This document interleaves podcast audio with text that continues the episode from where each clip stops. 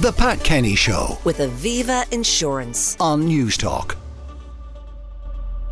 Chairwoman of the Oireachtas Media Committee says there's been a considerable overlap when examining the R T É controversies.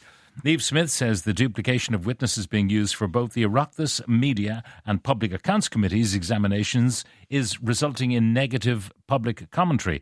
Uh, to explain all of this is uh, Fianna Fáil T D for Cavan Monaghan and Chairwoman of the Oireachtas Media Committee, Niamh Smyth, and uh, to give us the, the latest and uh, how the confidentiality issue might be handled. We're joined by political correspondent with the Irish Times, Jack Horgan-Jones, who's been uh, writing about that uh, turf war uh, in this morning's paper. Good morning and welcome to you both. So, uh, Niamh Smyth, good morning. How are you? Uh, now, this uh, turf war, you mightn't like the term, but effectively you have uh, written uh, to a parliamentary body uh, saying there is too much duplication and your job is to look at R T É and these particular issues, and you've got to do your work first. Well, good morning, Pat, to you and your listeners. Um, just, I suppose, to set the context for this, there is an oversight committee uh, within the Oireachtas that has that very job of oversight with committees. This is the Committee so, on Parliamentary Privileges and Oversight. Correct, correct. And it is their job to see that um, committees are doing their work in a fair and respectful way, and I suppose that there isn't any duplication. So at the very, very outset, when the revelations did break within R T É, obviously media is one, is our remit. It is uh, the department of uh, Catherine Martin, which uh, covers arts, Gaeltacht, heritage, and media is a section of that and is therefore a part of our committee work as well. So the Oversight Committee would have written to us at the very beginning to ask if we had any issue with P A C Uh, following uh, up with R T É on, on the revelations as well. And at the time we said, absolutely, that's fine. We we can both do some really good work here. Um, over the months as as, as um, stories broke and various things happened within R T É, it did become a difficulty and a challenge in the sense that um, there was, I felt, some duplication. And it's not just my own view too, Pat, it's, it's the collective view of the committee itself, um, that there was some duplication, and mindful of the fact that some of the members of my own committee in the media also sit on P A C. So, for example, um, Deputy Amanda Munster, Deputy Alan Dillon, um, they sit on both committees.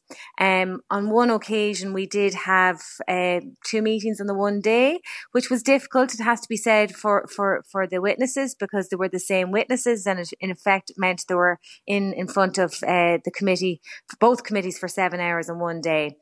So um, my understanding is the P A C needs an extension on the time that they can um, over or work on, on, on R T É, and therefore the Oversight Committee wrote to us again to see if we had any difficulty or observations uh, on extending P A C's uh, time to work on R T É. And we did sort of have a discussion as a committee to say, you know, it could be more useful and less duplication if they were done at separate times. And that was really what the, the observation that we made, moreover, to the Oversight Committee, to allow us to con- finish our work out with R T É and to report on it, and then um, to allow P A C, obviously, to ha- do whatever work they felt. But it was really just to yeah. avoid now, duplication. Now, P A C would probably say, listen, a lot of this was about money, about how money was spent. Um, so really, you know, we are the people who should be investigating them. I'm I'm not putting words in Brian Stanley's mouth. He's not interested in any kind of tug of war, he says.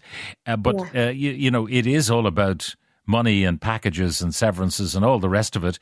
And he might properly say, this is our job. Well, well, he would, and that is right, but our job is also to look at oversight and governance, and that was the main thrust of our work uh, so far. We're not particularly, I'm not saying we're not particularly interested in, in, in the money, but our last hearing, which invariably did um, pose questions on money, was about the exit packages, and they were the two reports that R T É commissioned themselves. Therefore, we, we did have an onus and responsibility and duty to interrogate that with witnesses. So I have no issue. Uh, really, it is just to avoid duplication, and it is to try and, I suppose, spread the work out and ensure that witnesses are not under too much pressure in one day. Yeah. Uh, now, the, the question of, of the Comptroller and Auditor General getting involved here, mm-hmm. um, uh, R T É's business does not come under the Comptroller and Auditor General's remit, but there is some murmurings that it should do. What do you say? I, I think that's a good idea. I, I think it could um, help and support R T é in their work. It could help, more importantly, to instill confidence in the public who are watching on and probably find it difficult at the moment to um, to stomach paying the, the T V licence, let's be honest about it. And I think it would help that piece of work that has to be done to uh, bring confidence back to, to the public and to give mm. the, the government and the minister also the confidence in funding Yeah. Uh, future future funding for R T é. I think it's it's a it's a good idea, and I think the minister's behind that idea as well. And I think R T é, it could facilitate and support them in their work in the future. Yeah. Now uh, R T é employs auditors. We know that that they've uh, you know different uh, companies of accountants uh, involved in uh, their overall reporting. I mean, we've had the Grant Thornton reports, but they also had their own auditors, uh, Deloitte, who signed off on on uh, the annual reports. That's normally the way it is done with a semi-state. You have an a- external auditor who comes in and checks that the, the books are fine. Um, mm. Have you had any of the auditing people before you? No, we haven't. And, Has the and PAC had any of the auditing people before them? Not that I'm aware of, and it probably is more their remit than ours, to be honest with you. Ours I'm just wondering why, you know, they, given if, if the Comptroller Auditor General is now going to be doing the job that their R T é's auditors would normally do, or are we going to be double audited, you know, by a firm of auditors who, in effect, that firm will be audited by the Comptroller and yeah. Auditor General? Well, there was there was a, a detailed discussion about that at our last committee hearing about the auditors and about uh, their role in this too. And uh, Anne O'Leary, who chairs the uh, audit and risk committee, did confirm to us that they have signed up to um, another year, I think it is, with their with their auditors to allow breathing space, I suppose, for them to work through these difficulties and uh, decide how that will be done into the future. So all I can say to you is that um, there isn't a long-term commitment made to the external auditors until we work through this mm. and until the minister and the government do make the big decisions that have to be made on the future funding of R T é and whether it does come under the Auditor Controller General as well. Now, much has been made of whether or not the R T é board, which is a politically appointed board, has the skill set really to run an organisation like R T é. I mean, the, the chairwoman obviously has had a background in running Ardmore Studios and all the rest of it, uh, so there are competences there. Uh, but generally looking around the board, you're wondering, you know, do they have the skill set to run a massive organisation like R T é? Same question might be put to the committees, the P A C and your own committee. Do you have the competences on board to ask the right questions in the right way to get the right information, or is it all about grandstanding and, as you had, have adverted to, negative publicity attaching to your committees? Well, I think even yourself, Pat, your good self, have said that, you know, all of the committee members have come to those committees very well prepared uh, with very insightful questions. For the most part, there may be there may have been elements of it that could be perceived as grandstanding, but for the most part, I have to say, my colleagues would have put in hours and hours of preparation before any committee hearing, and those committee hearings are limited to three hours, and each each member, you must remember, is usually limited to anything between seven and ten minutes. There's not a whole pile of time for people to interrogate, so they have to be smart and bright. Yeah, but I think when you had your first committee, uh, Niamh, when you had your first committee meeting, I think the following day I may have uh, uh, chatted to you about it. Uh, or, or certainly we talked about the role of the two committees and the questioning of witnesses uh, by one committee in the morning and another committee in uh, in the afternoon. And as you also pointed out, you you know, people who are members of both committees, it's like, you know, you have a boxer on the ropes and he shouldn't be going back into the ring again for a second round. but, mm. but he goes in and he gets, you know, battered again by, by the very same person who might have battered him uh, in the morning. Um, so the the question I was asking is, uh, at that time was, in a normal kind of inquiry, uh, someone would say, a chairwoman or a chairman would say, that question has been asked and answered. But instead what we got was the same question being asked again and again. Do you know, well, it'd be like having ten, ten barristers all asking the same questions of a witness in a courtroom. Well, to be honest, Pat, and I know you did watch it very closely, it was very difficult to elicit information on a lot of questions.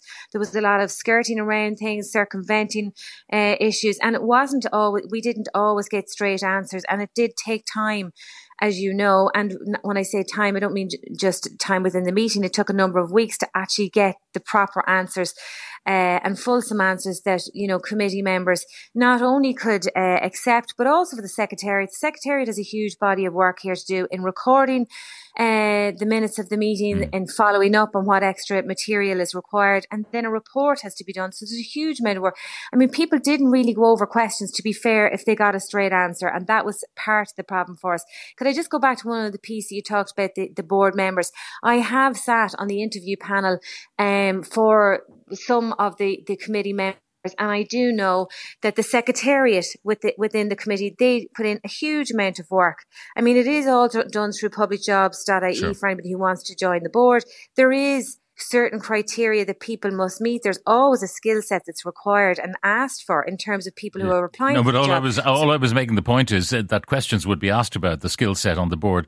Uh, the only thing you have to be on a committee in Dáil Éireann is to be popular with your electorate and get yourself voted in. It doesn't matter whether you've been a school teacher or a janitor or a neurosurgeon. Your principal skill is getting elected, isn't that so? Well, that's true, but I mean, everybody does bring uh, a skill set to whatever their background by, might be. There are some people with legal minds, there are some people with educational minds, and there's lots of people with financial minds. And a lot of it is common sense. And I think any of us who are there and have got ourselves elected are there based on our ability yeah. uh, to be practical. Be- before I let you go, Niamh, there are a, a couple of uh, points made by listeners uh, on the WhatsApp from uh, Robert in Cork. These committees are political theatre, with both vying for the limelight to get their sound bites in about a fail show wasting two million euro. Please ask when the committees will begin investigating the one thousand times the cost of the toy show being spent on the children's hospital. Another one. Uh, those two committees have made a circus out of the whole R T V controversy. You'd imagine that two committees examining the same thing would at least liaise before inviting people in. All about grandstanding by politicians, duplications of questions, and so on. And that's exactly my point, Pat. It's to try and avoid that. It's to try and make uh, the work more coherent and to draw, I suppose, a clear line about the work of the media, and which is oversight, its governance, its accountability, its trans- transparency. PAC have a different body of work to do, which is about following the money, and that's what we're attempting and to do. Do you think they'll be dragging their own colleagues, the members of uh, Dáil Éireann, who were responsible for the Children's Hospital debacle, before a committee? I mean, can T Ds be gla- dragged before committees by T Ds? Well, as you know, witnesses who come before um, before committees often get their opportunity to to interrogate political decisions are made, and of course that's your job, Pat, and, and the job of the media who do a very uh, well, no, no, no, that's not the, the point that I'm making. Is there is a terrible scandal at the heart of the Children's Hospital. You know, starting with the budget of four hundred million and now at two and a quarter billion, and it's going to cost more, we know, because BAM are not going to lose every cost battle in, in uh, the, the uh, courts. Um, so, you know, the politicians were at the heart of those decision-making uh, processes. Are they going to be hauled before any committee to answer for their sins? Well, I suppose that the truth of it is the public will decide on that, Pat. And I'm, I'm trying to be as honest as I can with you. We do have a minister for uh, health. There's been previous ministers for health before this. It has been a long-running saga. And I'm not standing over what this has cost the taxpayer or the government or any or the Department of Health in terms of uh, the black hole it has been um, to, to build and the cost behind the Children's Hospital. And I have no doubt the day will come when questions will be asked and answered on, on the particular right. expenditure that is cost. Niamh, thank you once again for joining us. That's Niamh Smyth, Fianna Fáil T D for Cavan Monaghan and chairwoman of the Oireachtas Media Committee. Jack Horgan-Jones, listening to all of that, what do you make of it?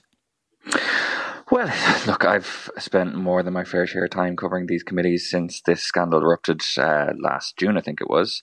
And um, I can see both sides of the argument, to be frank. I, like you do when you go down to these things and you sit there for, you know, sometimes three, four, five hours, you do see more than a fair share of grandstanding. You do see people going in who haven't prepared. You do see people going in who haven't bothered listening to the first half and are rocking in late and ask a question that's already been asked and answered. And you do see a fair degree of time wasting. But for all that, that being said, I think that the committee system has also shown its worth and its import at different times throughout this scandal. So once you wade through all of that, which I just described, there have been moments, most recently the moment when Kevin Bakhurst disclosed exactly the size of the golden handshake payment that was given to Breda O'Keeffe of four hundred fifty thousand euros. Now, that's something that came to light because of questioning that happened in the committees. So yes, there is this element of grandstanding, and you know, they are populated by politicians, and politicians are going to act politically. And sometimes that can be tiresome, and sometimes it can be repetitive, but there have been nuggets of value extracted. There has been good work done in the in-between times. What is interesting now is just how long it's gone on for, uh, and whether this kind of system of two committees going at it like a bull at a gate can be sustained going forward, or whether they're going to have to actually think of a more structured way of doing this, because the scandal seems to just show this this this this quality where it continues to unspool in new directions and not and not, not stop. So there's something always of interest to a committee to go after. Now, the, the um, subject of the day is uh, the legal advice given to uh, R T É and the Director General Kevin Bakhurst about what can be disclosed, and it would appear that the only way any disclosure of something that is confidential and agreed legally between two parties is through a court order. That does seem to be the advice. So last week, when uh, when it began to emerge that Kevin Bakhurst himself had been involved in agreeing some some golden handshakes with departing executives, there was a drumbeat of pressure coming to bear both on R T É and and also on Kevin Bakhurst, publicly, or personally rather, to disclose as much in public about these agreements as possible. As a kind of holding maneuver, I think, more than anything else, uh, he said, look, I've, I've had uh, legal advice on this. I've been told I can't do it, but to buy himself time, I suspect, he said, I'll go back, I'll get new legal advice, and we'll see what that says. Um, he's done that. He's got the legal advice in. It was passed to government last night, and it seems from reports this morning that, as you say, the legal advice offers perhaps a small chink of light, but not a substantial yeah. change in stance, whereby they're saying that the only thing that they can do, or the only uh, way in which some of these details could be released off the back of a court order. Now, who would seek that, on what grounds, and indeed whether a court would be minded to give it, is another yeah. argument entirely. Yeah, because the The idea that you go to court and automatically you get a court order, that's not a given by any means, because the judges would be looking and say, you know, has has wrong been done here? You know, uh, is the confidentiality design, you know, has was it designed to cover up wrongdoing or criminality or whatever? If it was, of course, uh, he would certainly grant a, an order. But if this was just normal business, however we may not like the way the business was done, but if it was normal business without any legal wrongdoing, it's unlikely that the court order would be given, I suspect. I suspect that's right. I mean, I'm, I'm not a, I'm not an expert on these things, but I do know that the courts will be rigorous in balancing both the, the interests or the arguments of the person seeking the order, but also the privacy rights and so on of the person on the receiving end of that order. And as you say, unless they can, unless something that emer- emerges to suggest malfeasance, which is not in the public domain uh, at the moment, then mm. you'd find it hard to, to, to see the compelling legal o- legal argument that would that would yeah. override those privacy yeah. rights that do exist for the people who are party to these.